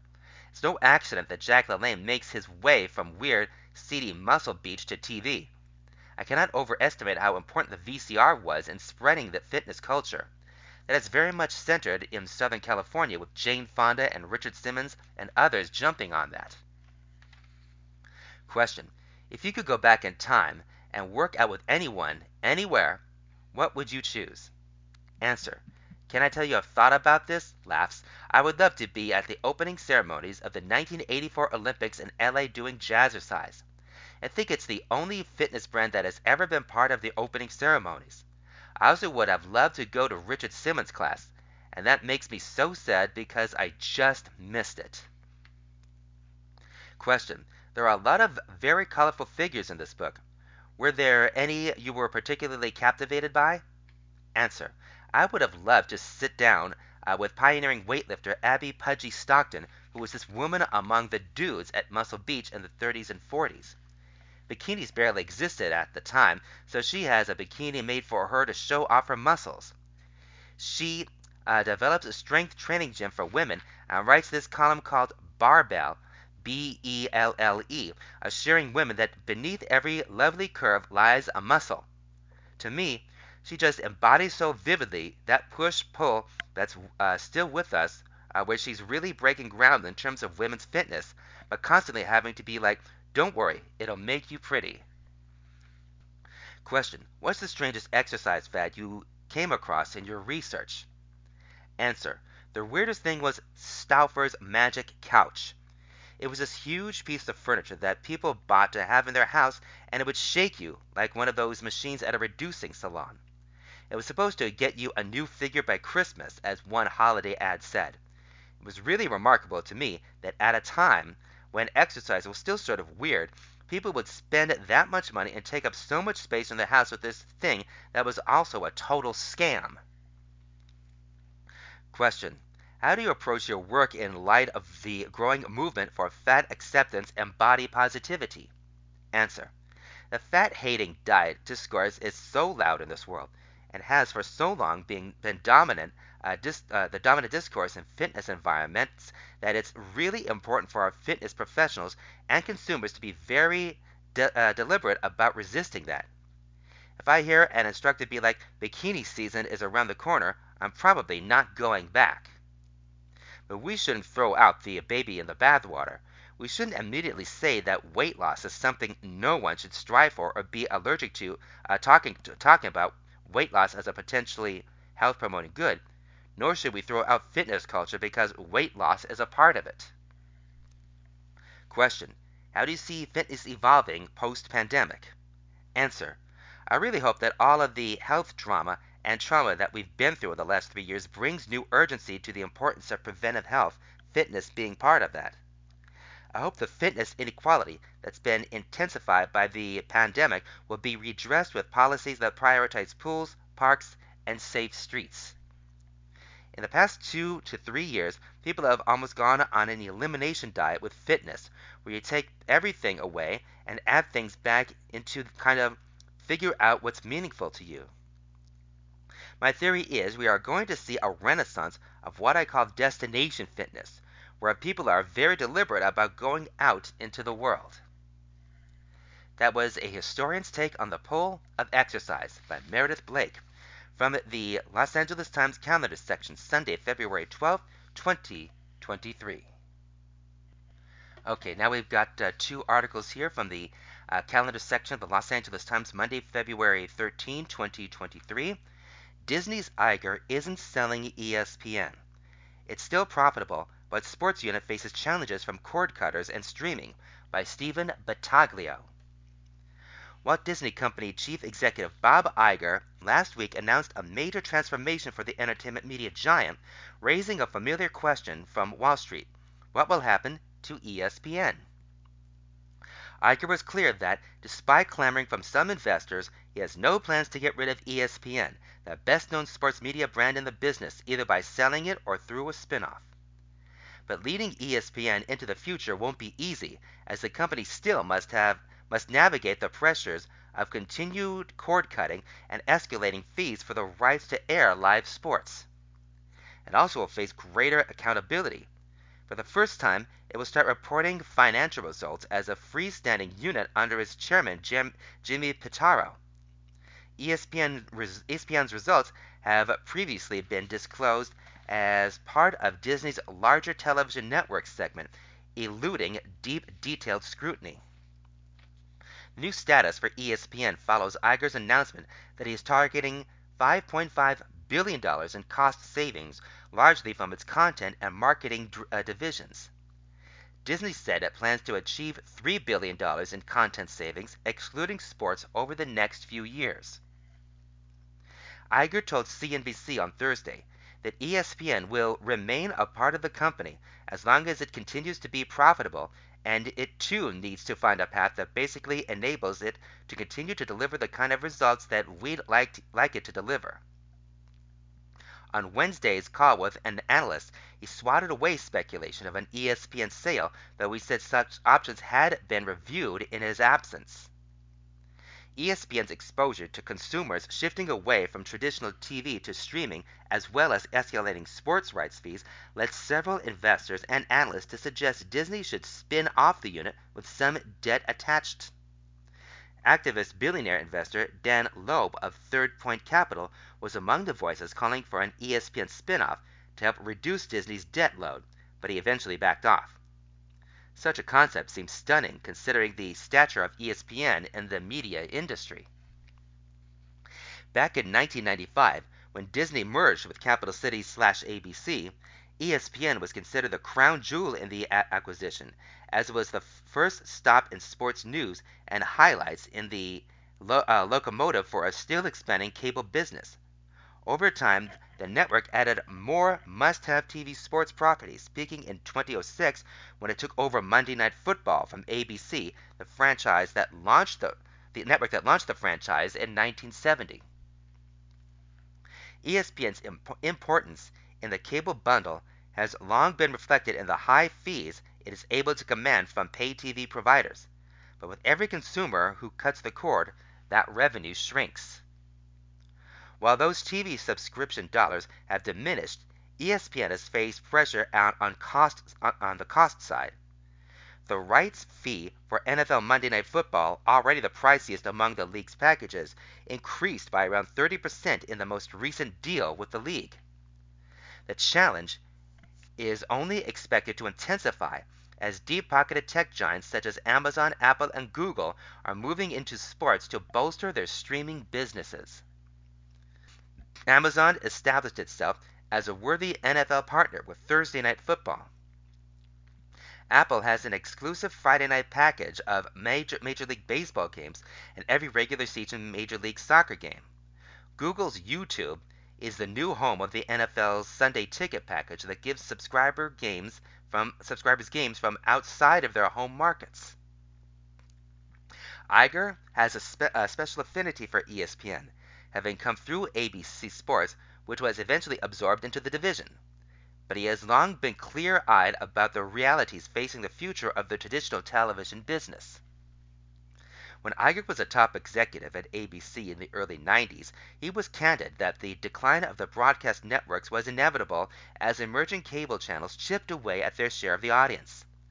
As the Disney chief who was struck the first who struck the first deal with Apple to distribute shows digitally, Iger was early to understand the impact streaming has had on the traditional media ecosystem. Years ago, Iger cited cord cutting and its impact on ESPN in an earnings call, which triggered a stock sell off. In 2018, ESPN launched its own streaming service. Iger's belief did not change after he left Disney. As Citizen Iger, he took an industry conference he told an industry conference in September that traditional TV is marching to a distinct precipice and is going to be pushed off. Analysts are hoping that Iger's pragmatic perspective will guide Disney's handling of ESPN. We urge Disney to embrace that realistic view and tactfully manage their investments in future sports rights, staffing, and overheads to reflect that bearishness, analyst Michael Nathanson wrote. A report from Morgan Stanley analyst Benjamin Swinburne said that Disney's decision to report ESPN's individual financial performance indicates that Iger and Pitaro are confident that ESPN's power extends beyond the traditional TV business. ESPN executives have long believed the linear channel could succeed as a direct-to-consumer streaming uh, streaming offering. The unit already has 25 million consumers paying for the ESPN Plus service if cable can no longer provide the critical mass it needs to succeed. Viterbo also now controls ESPN Plus, which was previously under a, a controversial division that oversaw all distribution and streaming operations. ESPN reached 108 million consumers each month through its digital properties and social media, many of them younger people who are not watching traditional TV. By showing ESPN as a standalone business and a inclusive of all its digital assets like ESPN Plus, Disney is likely of the view that the financial future of this business is brighter than the market assumes today, Swinburne said. ESPN has already dis- displayed restraint in its sports rights negotiations. The company walked away from making a new deal with Major League Soccer, which is now behind the paywall of Apple TV Plus. ESPN will be tested when it goes into rights renewal discussions with the NBA. Its current deal is up in the 24-25 season after the 24-25 season. Amazon and other tech companies are expected to compete vigorously for the package. But ESPN has a firm grasp on its expenses uh, going forward, as many of the rights deals for major sports are locked up for well into the decade, including the NFL, Major League Baseball, the NHL, and college football. If a company in the traditional TV business, live sports events remain the strongest driver of big audiences that advertisers want to reach. It, while the rest of while the rest of linear television continued to face a slow decline last year, ESPN's ratings grew 8% overall and 14% in prime time. That was Disney's Iger Isn't Selling ESPN by Stephen Battaglio. And we've got this one right here. Same calendar section of the Los Angeles Times, Monday, February 13th, 2023. He took us there with his genius songs. A fellow songwriter, Dynamo, tells how Burt Bacharach was on his own mountain by Diane Warren, as told by Mikael Wood. Burt Bacharach, who died Wednesday at age 94, created something that didn't exist before him a musical language all his own. It starts with those melodies which were unlike anything else you'd ever heard, with the unusual time signatures and the unique harmonic choices. I can remember when I was little, from my earliest memory, those songs just seeped into my life. Close to you, raindrops keep falling on my head, this guy's in love with you. Alfie is maybe my favorite of all time. Nothing that's ever been written by anyone in the history of people writing songs that's as good as that. And let's give Hal David credit. The marriage of those genius melodies with David's lyrics genius unmatched. Think about some of the lines in Alfie. And if I own and if only fools are kind, Alfie, then I guess it is wise to be cruel. How cool is that? And if life belongs only to the strong, Alfie, what rule will you lend what will you lend on an old golden rule? It's so simple, but so profound. This is a really important thing. Bacharach's music was super complex, but you could sing along to it. Take I Say a Little Prayer. You're not thinking, wow, this has a 5 4 bar. You're thinking, this just feels right. It was just natural, natural, meant to be. He took something sophisticated and made it so simple that anybody could sing along to it. That's not easy. The chord changes where he went uh, mel- mel- melodically. It was never where you expected it to go, but always where you wanted it to go. And when it did, it was like, oh, this couldn't have gone anywhere else. But only someone like Bacharach could take you there. Another favorite of mine is Walk On By. That song really influenced me because I've written a lot of songs about that thing where you don't want to show your feelings. Is it happy? Is it sad? Walk On By is the perfect version of that. And I mean, Dionne Warwick's vocal, just brilliant. Or Dusty Springfield on The Look of Love. It's pop perfection. All these songs were. And they created careers. Look at Dionne, Look at Herb Alpert. who wasn't really known as a singer before This Guy's in Love with You. These are the songs I grew up with. I grew up in LA in the Valley, when Top 40 radio was really Top 40. They played everything, and so many of these songs were big hits. I constantly heard them on the radio. But also, remember that movie The Blob? I found out a few years ago that Burt Bacharach wrote the theme to The Blob, and it sounds totally Burt Bacharach when you listen to it. The other thing is, these songs had, had great concepts. I Say a Little Prayer, One Less Bell to Answer. What a great way of saying, I'm really happy that I don't have this guy in my life, but oh wait, that's kind of a bummer too. Or A House is Not a Home. Think about how genius that is. No one ever looked at it that way. The trick to writing a great song and looking at it as if from an at it from an angle that no one's looked at it before. And Bacharach and David, they did that all the time. I didn't know Burt well, but in 1987 I wrote a song with him and Carol Bayer Sager, with whom he also wrote some classic, brilliant songs. The song we wrote together was called Heartbreak of Love, which Dionne Warwick did with June Pointer. I remember I was so nervous because I was gonna be in the room with one of my idols. I went up to his place three or four times. He was very methodical. Let's go to this part. I have no intentions, no attention span, so I remember that being hard for me. But he was a super nice guy. Seemed really cool and humble. I loved what he, when he sang his songs. Obviously, someone like Dionne or Luther Vandross would have sung them better but there was something beautiful and authentic about hearing him do his songs. It captured something that couldn't be captured by someone who didn't write them. The sign of a great song is that it can be interpreted many different ways. Think about Say a Little Prayer. Dionne does the pop version, then Aretha Franklin does the soul version. Or Always Something There to Remind Me. Dionne has a great has a hit with it, and then Naked Eyes, which was a great record too. It can take a long and you can you can take a song and do all kinds of different ways in all kinds of different styles. But you, you can't do that only if the song is great. And with Bacharach, the songs were always great. He was on his own mountain.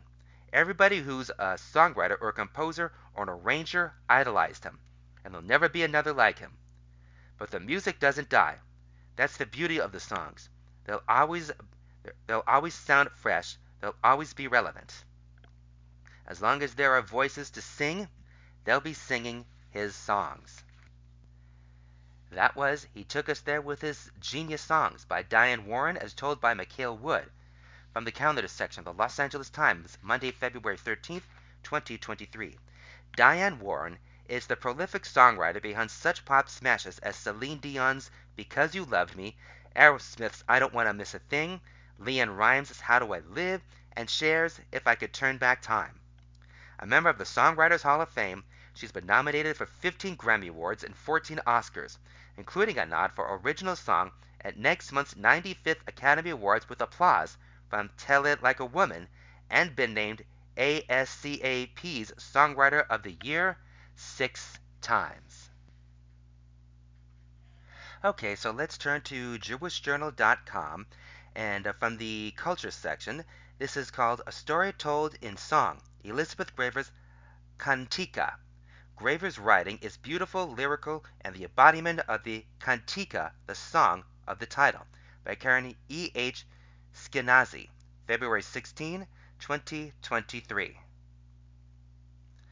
If you've been watching The Beauty Queen of Jerusalem, the romance-filled soap opera starring the Israeli heartthrob Michael Aloni that tells the colorful story of a Sephardic family in the midst of a changing country, indeed a changing world, in the first half of the 20th century, uh, you'll probably be as drawn to Elizabeth Graver's latest novel, Kantika, as I was. Graver is a master at historical fiction. Her first novel, Unraveling, is set in mid 19th century Lowell, Massachusetts, amid the textile industry, and her previous novel, The End of the Point, which takes place in Ashaunt Point in Massachusetts Bay, offers a portrait of an affluent American family from World War II through the end of the 20th century.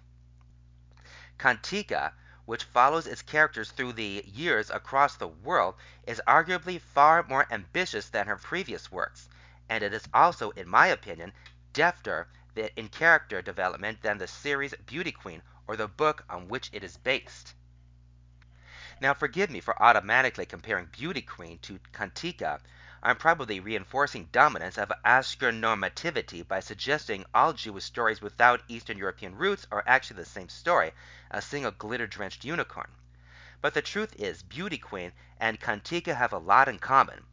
Both are female-centered, sprawling multi-generational novels about Ladino-speaking Jews that begin in the dusk of the Ottoman Empire and close in the English-speaking diaspora decades later. Both attempt to bring back uh, for the reader the sights, sounds, smells, and tastes of a distant past, one that has not received a great deal of coverage in Jewish literature.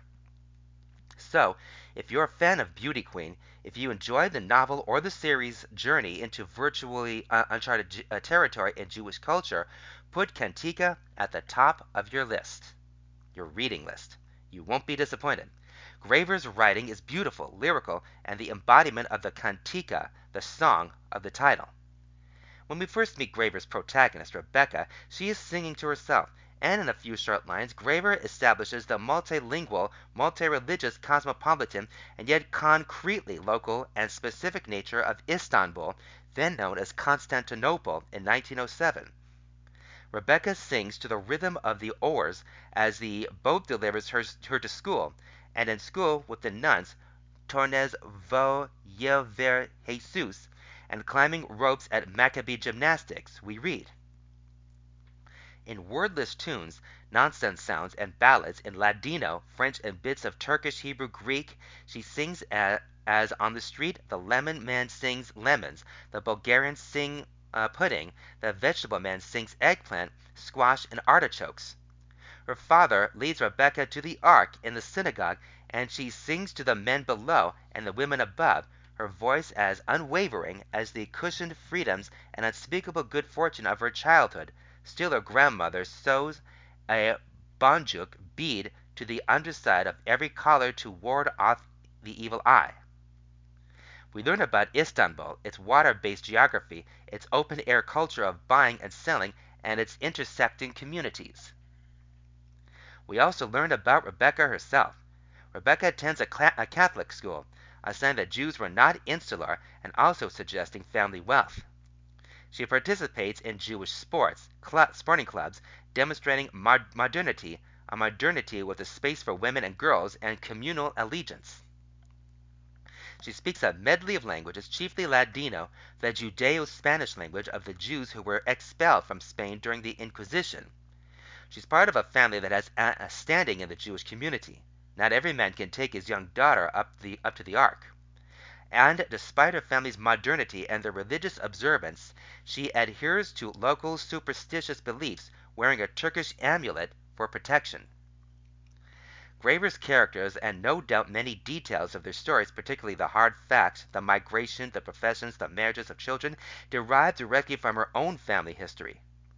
In fact, Graver directs addre- directly addresses her reader to explain the origin story of her novel, a tape recording of her grandmother, Rebecca Levy, made in 1985.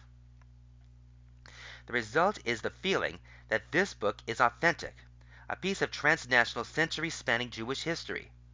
The real photographs of Rebecca and her family members in Constantinople in the first quarter of the century, in Barcelona in the 1920s, in Havana in the 1930s, and New York in the, in the years that follow that front each chapter strengthen that feeling.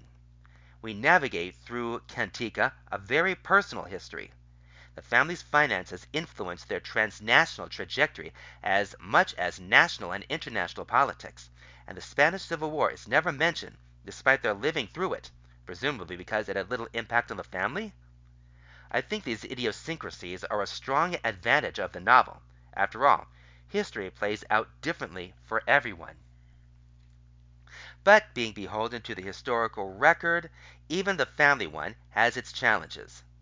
Reading Kantika, I wanted to stay with Rebecca until the end of the novel. Her character is determined, feisty, and bold. Her story is captivating. But as we move closer and closer to our own time, other voices clamor to be heard, and Rebecca's voice gives way to her stepdaughters and her sons, which alternate with Rebecca's.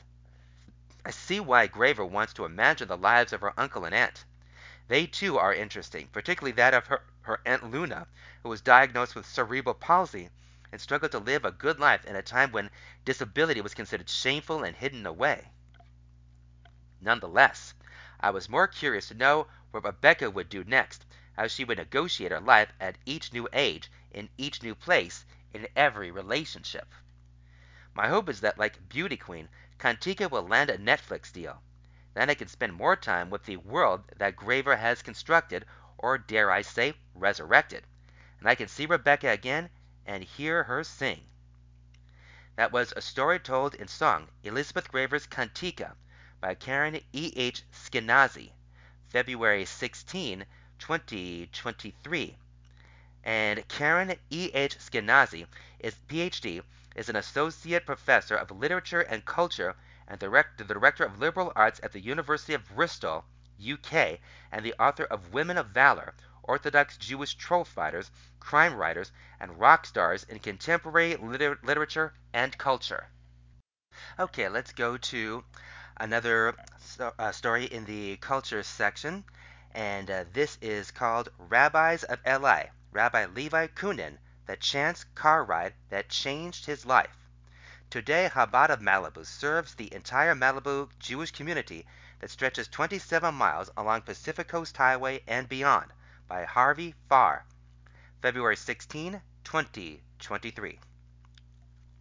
It was a Sunday morning in June 1994 when 23 year old Rabbi Levi Cunin and his father went for an unplanned Southern California car ride. Little did he know the ride would change his life. It was right after the Rebbe Rabbi Menachem Mendel Schneerson, global leader of the Chabad movement, passed away in New York, Rabbi Cunin recounted. Found he had just returned to Los Angeles after Shiva. We're all broken-hearted. Then my father, Rabbi Baruch Shlomo Cunin, Chabad's West Coast director, told me what the Rebbe had once told him. When everything, when everything seems like it is falling apart, open another Chabad house. Before they knew it, the father and son found themselves in Malibu. I don't really remember why we ended up there, but on the spot we decided Malibu would be the next Chabad house and I would run it, he said. Rabbi Levi didn't waste any time. They had a strong supporter of Chabad who lived in the area and knew he owned storefront properties, one of which was vacant. They asked him if they could use the space temporarily to open a Chabad center. He agreed, and a week later Chabad of Malibu opened its doors for Shabbat services. Not long after, they moved to a permanent location. Today, Chabad of Malibu serves the entire Malibu Jewish community that stretches 27 miles along Pacific Coast Highway and beyond. It offers weekly Shabbat and holiday services, as well as an infant center and preschool for children 6 months to 5 years. The Gan Malibu Preschool and Infant Center is run by my wife Sarah, who has done a phenomenal job, the 51 year old rabbi said. In fact, she consistently wins the Malibu Choice Award for Best Preschool, an award given by the Malibu Surfside News.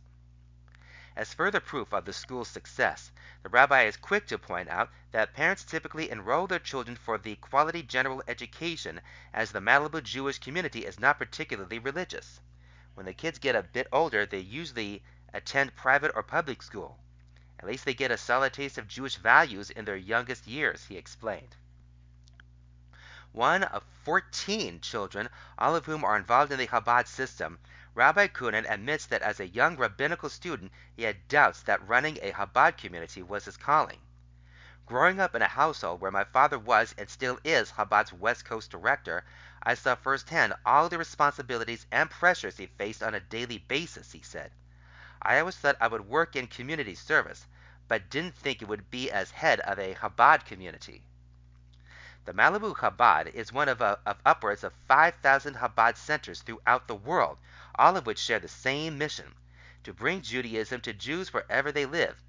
Each is run independently and is responsible for its own fundraising, programming, and budgeting. The father of nine, most of his children are following in his and his wife's footsteps, working in some capacity in the Chabad network, but not all.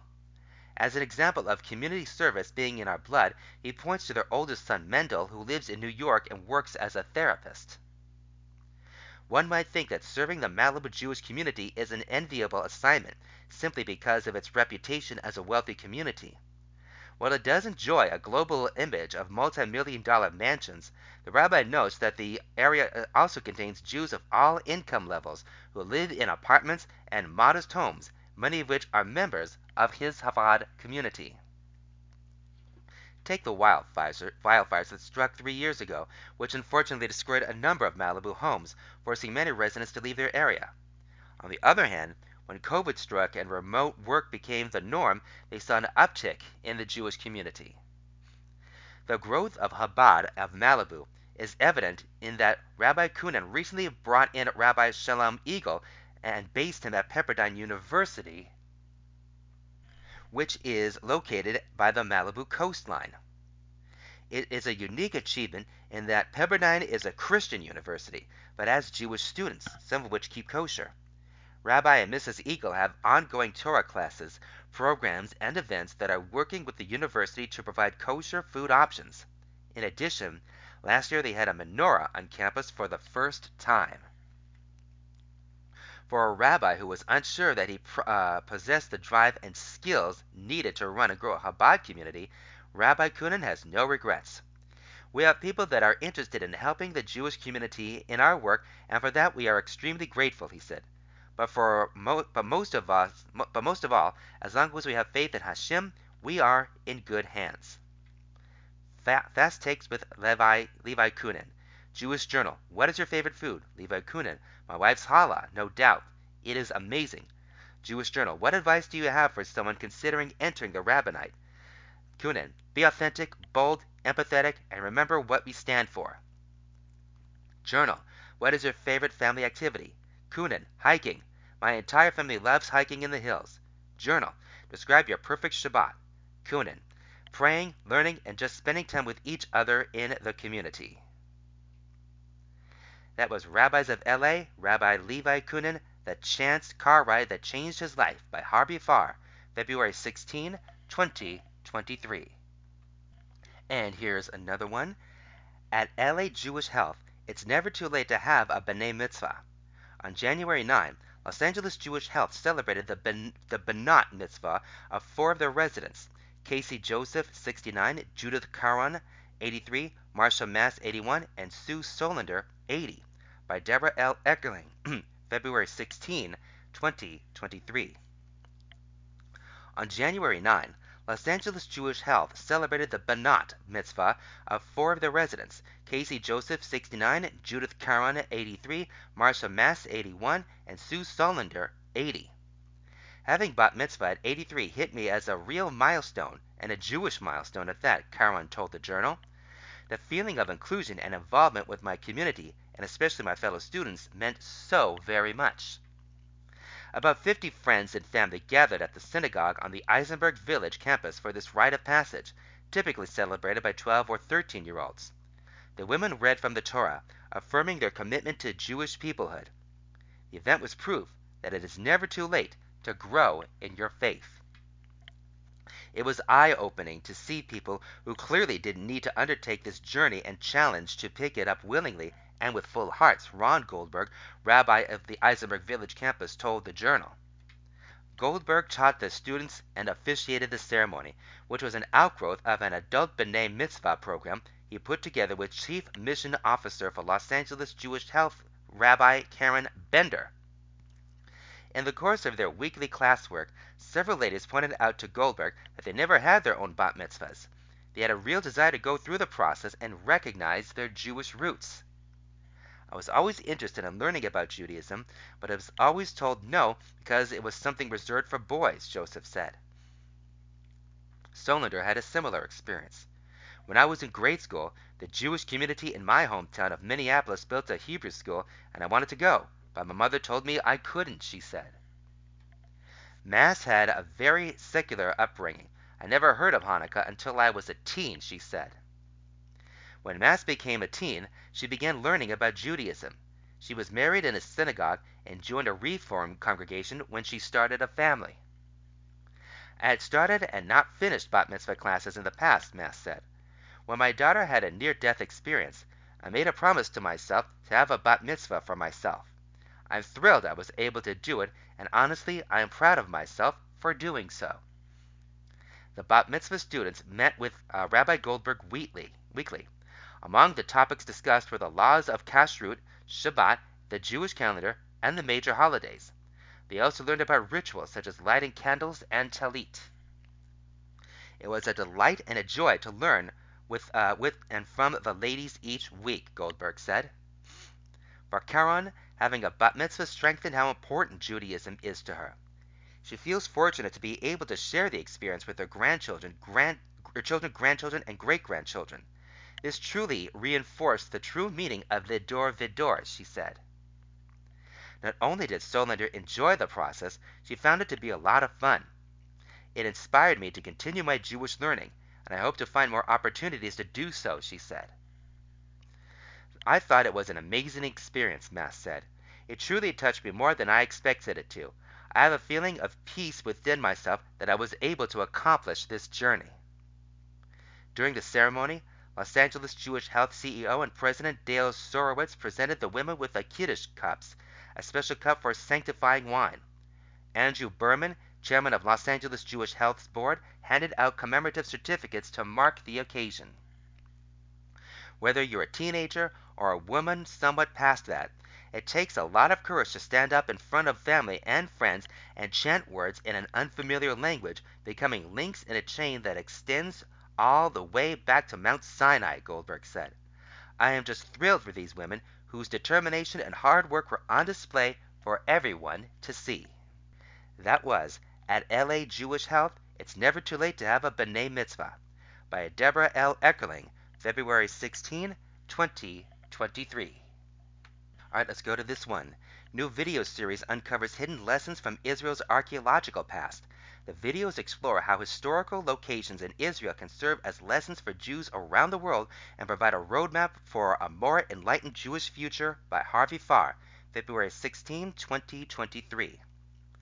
A new video series titled If These Stones Could Talk brings to life the rich historical, archaeological, and ethical lessons of Israel's past in the hopes that a better understanding of Israel's history will contribute to a better Jewish future created and hosted by Rabbi Dr. Kenneth Brander, president of, and Rosh Hayeshiva of Ohr Torah Stone, a modern Orthodox movement of 30 organizations with offices in Israel, US, the United Kingdom, and Germany. The video series has so far released six, six videos, with about 40 more in the pipeline. Many look at Israel as a tourist attraction, albeit a very special one, but the truth is that nearly every corner of the country holds a wealth of history with hidden messages from thousands of years ago that deserve our attention, Rabbi Brander said in a statement.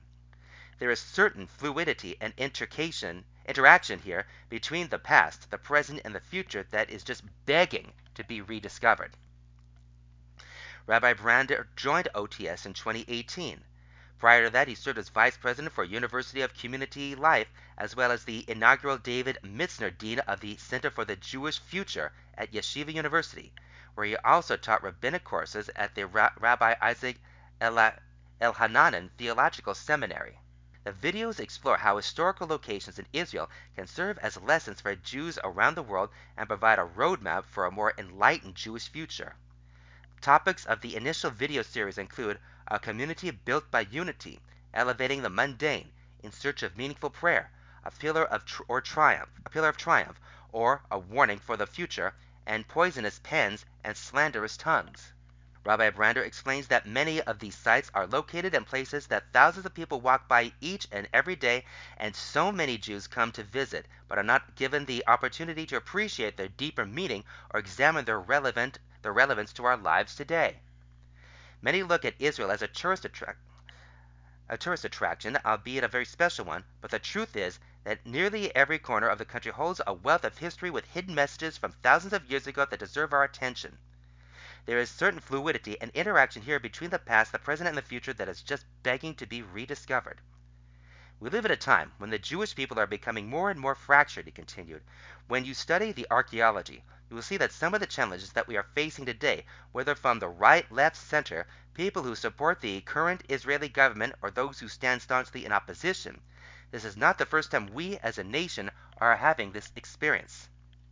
Generations ago, the Jewish people had the same challenges. Sometimes we succeeded in dealing with them, and sometimes tragically we did not. Visiting these sites and bringing these issues up for communal examinations and discussion brings them back into the light for reflection, introspection, and hopefully an opportunity to resolve some of our challenges.